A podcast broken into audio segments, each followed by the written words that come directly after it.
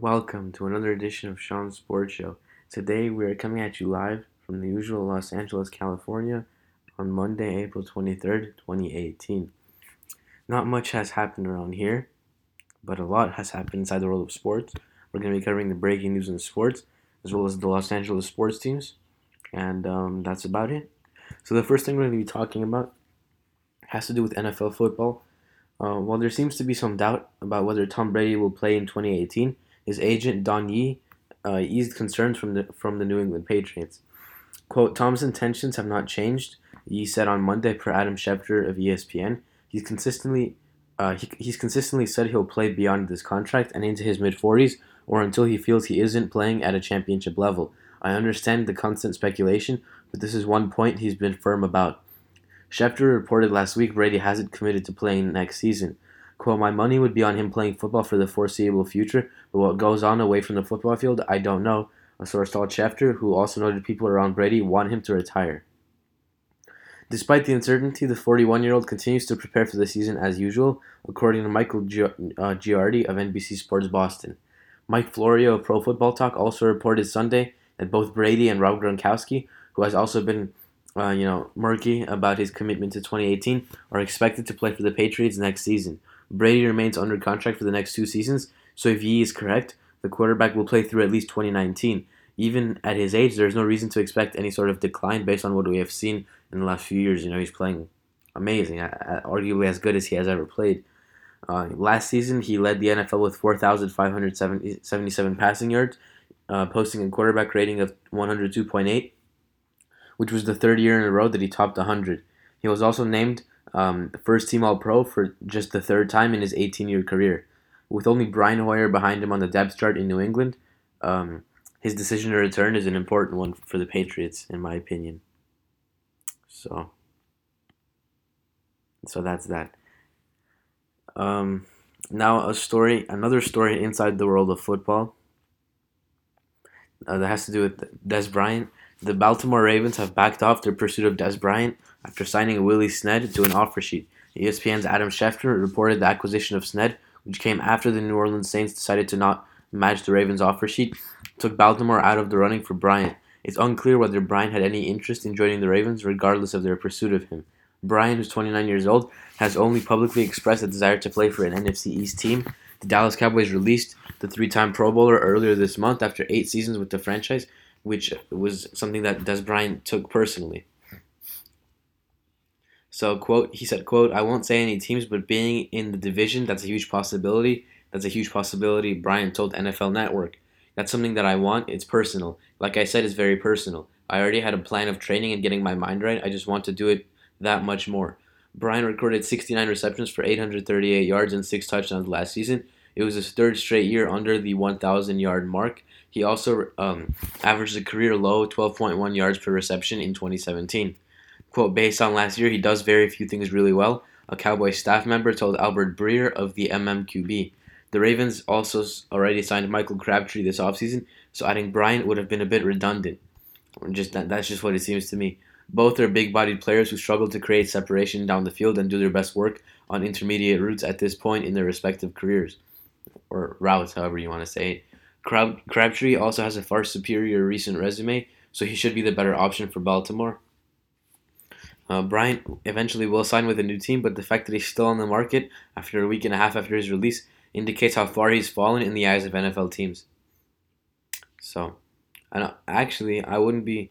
I expect him to be signed by a team, but I wouldn't be surprised by uh, by the you know if he doesn't get signed by by a team, just because of how much you know how, how much of a shell he is of, of his former self. So, so now a story inside the world of the NBA. Switching gears to the NBA, Atlanta Hawks head coach Mike Budenholzer is reportedly quote genuinely interested in the vacant New York Knicks head coaching gig, according to Mark Berman of the New York Post. Quote, New York's his top choice, an NBA source told Berman if they offered him the job, he'd say yes. He wants to live in New York. Budenholzer isn't interested in undergoing a long rebuild, while Atlanta is, quote, adopting the blueprint set by, set by the Trust the Process Sixers, according to Berman. that suggests Atlanta intends to compile draft assets, draft and build around young stars, and avoid taking on prohibitive long term contracts for middling veterans under general manager Travis Schlenk. Quote, there's a good chance Atlanta is going is not looking to win games the next two years, the source told Berman. This wasn't Mike's decision. He didn't expect it. He doesn't want to lose games. Budenholzer, who's 48 years years old, has gone 213 and 197 in five seasons as the head coach in Atlanta, leading the team to four playoff appearances. With the departures of Paul Millsap and Tim Hardaway Jr. in free agency, and the trade of Dwight, Dwight Howard to the Charlotte Hornets last summer, began, uh, you know, the the downfall of Atlanta. Budenholzer resigned as president of basketball operations last May and no longer has control over personnel decisions. As for the Knicks, they've cast a wide net in their head coaching search, as I've said multiple times, as they've interviewed Budenholzer, Jerry Stackhouse, Mike Woodson, Mark Jackson, David Fizdale, and Kenny Smith, per Berman, with interviews of David Blatt and James Borrego to come as well. The Knicks have superstar Kristaps Porzingis to build around with, and solid complementary pieces in Tim Hardaway Jr. and Enes Kanter if he returns, and young players with potential that include Frank Nik- Ntilikina and Emmanuel Mudiay, as well as a top 10 pick in this year's draft. Budenholzer would join a Knicks team nearing the stage of its rebuild where competing for a playoff spot should become feasible. That may be a better fit for his skill set as a coach than a full blown build in Atlanta. Quote, he's an excellent coach and, and teacher, an NBA personnel director told Berman of Budenholzer. He's really a student of the game and did a very good job of developing young players. He's a good combo of disciplinarian and players coach. Doc Rivers isn't a bad comparison. So um, I think this would be a good move for New York personally and uh, for Budenholzer as well because it, seems like Atlanta is going to take the Sixers approach in terms of trusting the process. So it doesn't. It, there's no point in having a good coach uh, purposely, you know, ha- having a good coach coach a team that's going to go out there and purposely lose. So, so it's it, it's a good move for uh, if you think about it, Atlanta and New York and Budenholzer as well. So now another story inside the world of the NBA that has to do with head coaching as well. The Phoenix Suns reportedly met with Jason Kidd and Vinny Del Negro to discuss um, their vacant head coaching position. Scott Bordow of AZCentral.com reported the news on Monday. Um, Kidd and Del Negro each played for the Suns during their NBA careers and have experience as head coaches. Del Negro was a head coach as recently as the 2012-13 season for the Los Angeles Clippers, while the Milwaukee Bucks fired Kidd as their coach this season. Uh, the Suns' position is open after they fired Earl Watson following an 0-3 start to the 2017-18 season. Assistant coach Jay Triano was named the interim coach, but went just 21 and 58 this year. Kidd coached the Brooklyn Nets to a 44 and 38 record in the second round of the playoffs in 2013-14, and then took the Bucks job. This was his fourth season before he was fired, and he finished with a 139 and 152 record in Milwaukee and lost in the first round of the 2015 and 2017 playoffs. Del Negro, uh, Del Negro coached the Chicago Bulls in 2008-9 and 2009-10, and then went to the Clippers the following three seasons. Uh, he went 210 and 184 during his five seasons as a head coach, and made the playoffs four times, although he never advanced past the second round. Uh, whichever coach takes the Suns' job will have a re- will have a rebuilding process ahead of him, considering they haven't been to the playoffs since 2000 since the 2009-10 season and are just 68 and 178 in the last three years. Phoenix at least has young building blocks in Devin Booker and Josh Jackson, and they are in line for a favorable favorable pick in this year's draft after finishing with the worst record in the entire NBA at 21 and 61. So uh, my take on this is I think taking uh, Del Negro is is um, is a good move for, for Phoenix because he has I, I like him over Jason Kidd because he has more coaching experience, and um, he, just seems like a better fit to me. So now another story inside the world of the NFL. Um, Seattle Seahawks head coach Pete Carroll didn't close the door on the possibility of quarterback Colin Kaepernick signing with his team prior to the 2018 NFL season. Quote, there may be a place for him, Carroll said of the former San Francisco 49ers quarterback, per Bob Condotta of the Seattle Times. This comes after ESPN's Adam Schefter reported that on April 13th, the Seahawks postponed a Kaepernick workout because the Nevada product wouldn't commit to no longer kneeling during the national anthem in protest of racial injustice and police brutality. Kaepernick filed a lawsuit against the league and its owners alleging collusion to keep him off a team after he wasn't signed during the 2017 season following his decision to kneel during the anthem. Carroll's comments also come after Mike Garafolo of NFL Network reported on April 16th that talks between the Seahawks and Kaepernick are, quote, in a holding pattern but not done after they re-signed backup Austin Davis. According to Schefter, there wasn't there hasn't been a single team to officially work out Kaepernick since his free agency started following the 2016 season, even though Seattle and the Baltimore Ravens have considered it. Uh, the Seattle Seahawks are set a starting quarterback with Russell Wilson, but Davis and Stephen uh, Stephen Morris behind him don't have the established pedigree that Kaepernick does. Kaepernick led the 49ers to the 2012 season Super Bowl and 2013 season's NFC Championship game in back to back years as a dual threat QB who consistently hurt opposing players with his arms and legs. Uh, with his arm, excuse me. Uh, he also played 12 games in 2016 and threw for 16 touchdowns to only four interceptions. Despite not playing in the NFL season, Kaepernick is still only 30 years old. So um, my my take on this is I'm not gonna I'm not gonna give my political opinion, but uh, I think that Kaepernick deserves a spot in the NFL. I don't think there I don't think that there are 32 quarterbacks better than Ka- Colin Kaepernick. Uh, however, that may there may be now that he hasn't played in a year, but you know, assuming that assuming that he's the same as he was when he when he uh, pl- last played in the NFL, I don't think that there's 32 QBs better than him. So based on a pure pure like um, football standpoint, I think he deserves a spot in the NFL. Um, not looking at anything political. Uh, so that's that. That's just my own opinion. Uh, now, a, a, big story inside the world of basketball. The Philadelphia 76ers uh, have a number of young contributors and figure to be a pretty consistent contender for years to come. But big man Joel Embiid has high aspirations for this team's for this season's team after they seized a 3-1 lead over the Miami Heat in the first round of the 2018 NBA playoffs. He said, quote, I think our time is now, uh, per Ian Begley of ESPN.com. We have a special team, a lot of great guys. I don't think we need anybody else. We've just got to work with what we have. We have a special team, and I like and I and I feel like we have a pretty good chance to go far. Philadelphia won Game Four in Miami despite 26 turnovers and Embiid going a mere two of 11 from the field, with eight of those turnovers as he played with a mask thanks to the orbital fracture that he suffered. To battle through self-inflicted adversity and still win a postseason game on the road is a testament to the team's ceiling when when everyone is playing well and how special it can be.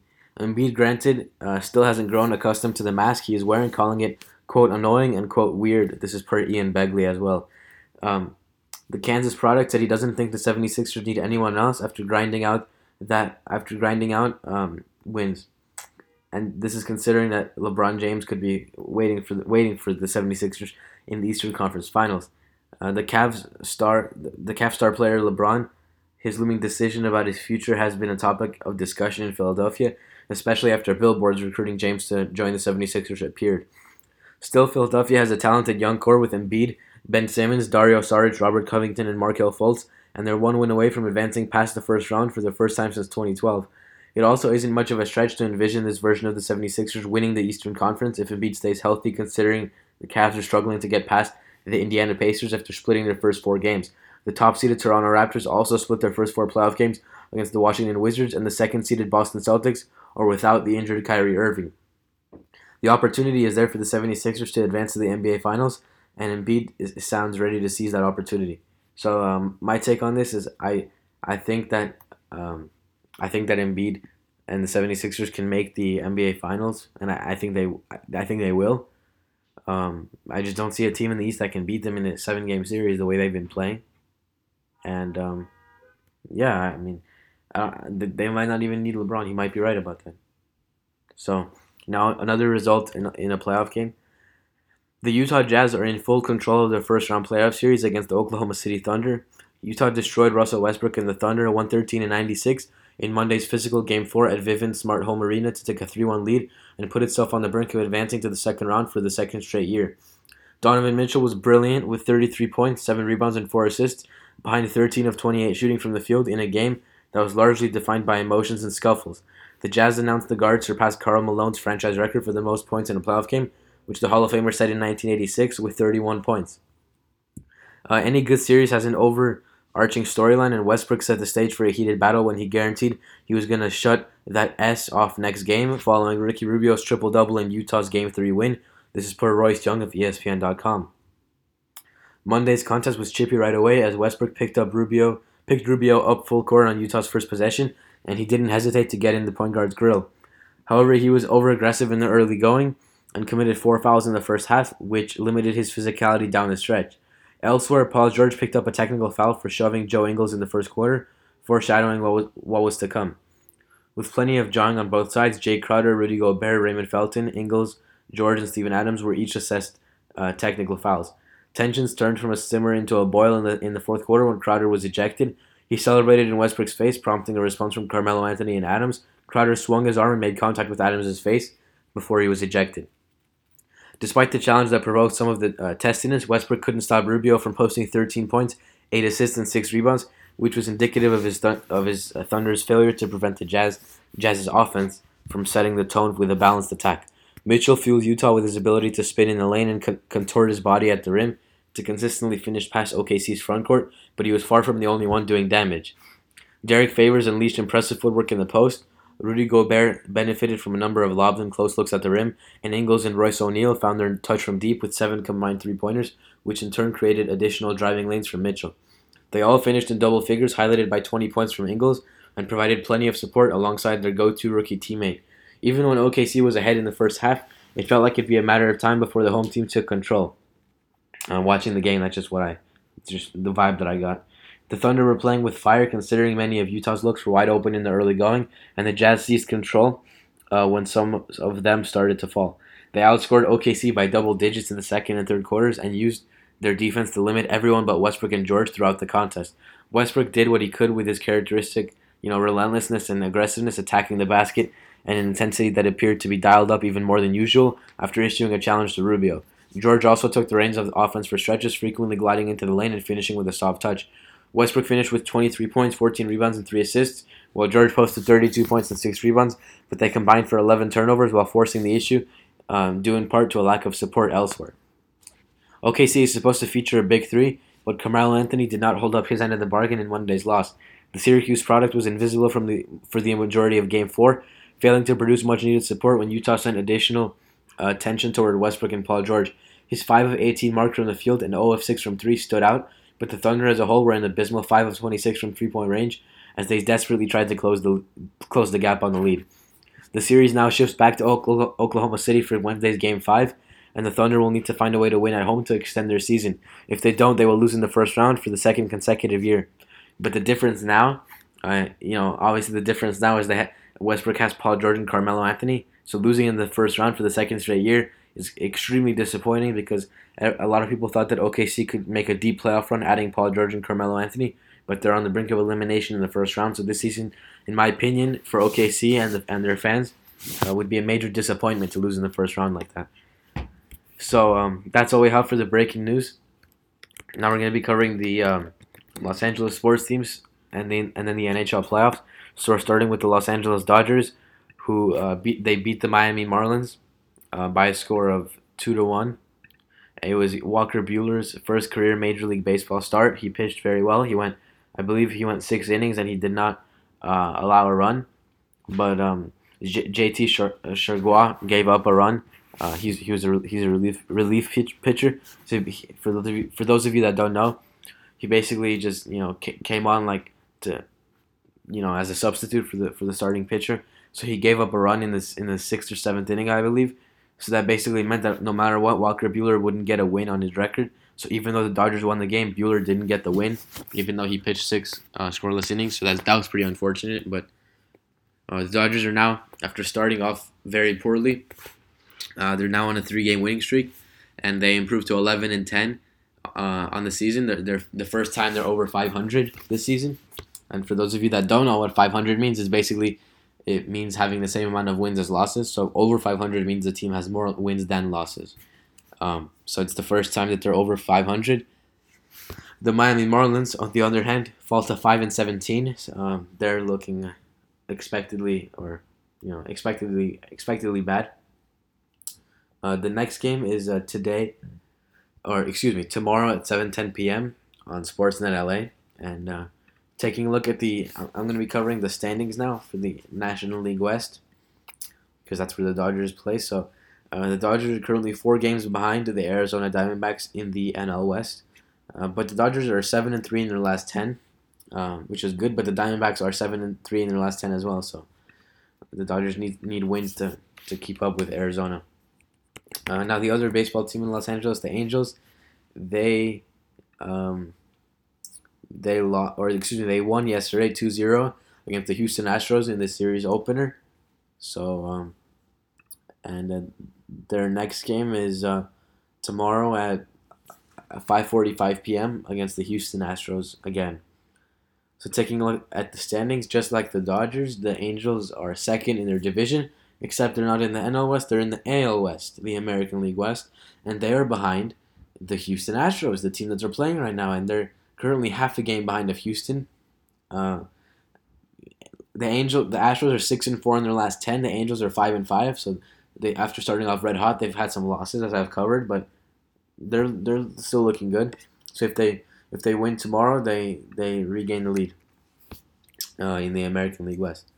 So now covering the Los Angeles Galaxy soccer team, their next game is Saturday, April 28th against the New York Red Bulls at 7:30 p.m.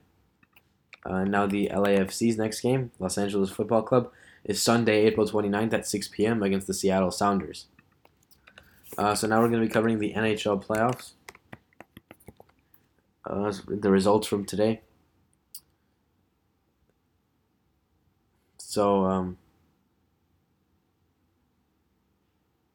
excuse me. So, the Toronto the, the the result there were only two games. The Toronto Maple Leafs beat the Boston Bruins by a score of three to one. So after being down three one in the series, the Maple Leafs win Game Six and they force a Game Seven in Boston. So I really hope Toronto's gonna win this game because um, Toronto the Maple Leafs played the Boston Bruins in a in a Game Seven before, and Toronto was up by three goals in the third quarter, and they choked the lead, or it might have even been four, and they choked a four goal lead, and they choked the four goal lead. So this will really make up for it. Coming back from down three, from being down three one and winning the series against Boston would be great revenge, and I, I hope that they'll be able to pull it off. And um, Washington beat Columbus by by a score of six to three, and uh, so Washington wins that series four to two. And um, yeah, so that that's all we have for this episode of Sean's Sports Show. This has been episode number forty eight. Episode forty nine will come out tomorrow, Tuesday, uh, April twenty fourth, twenty eighteen, at around 10 uh 9:30 or I would say 10:30 rather rather p.m. and there will be a special guest on the show, my my friend Adam. So it should be a cool episode. So thank you guys for listening. All the other episodes of, of my podcast are on SoundCloud, Stitcher, iTunes, TuneIn, and Google Play. So check those out. And I appreciate the support. I'll see you on the next episode.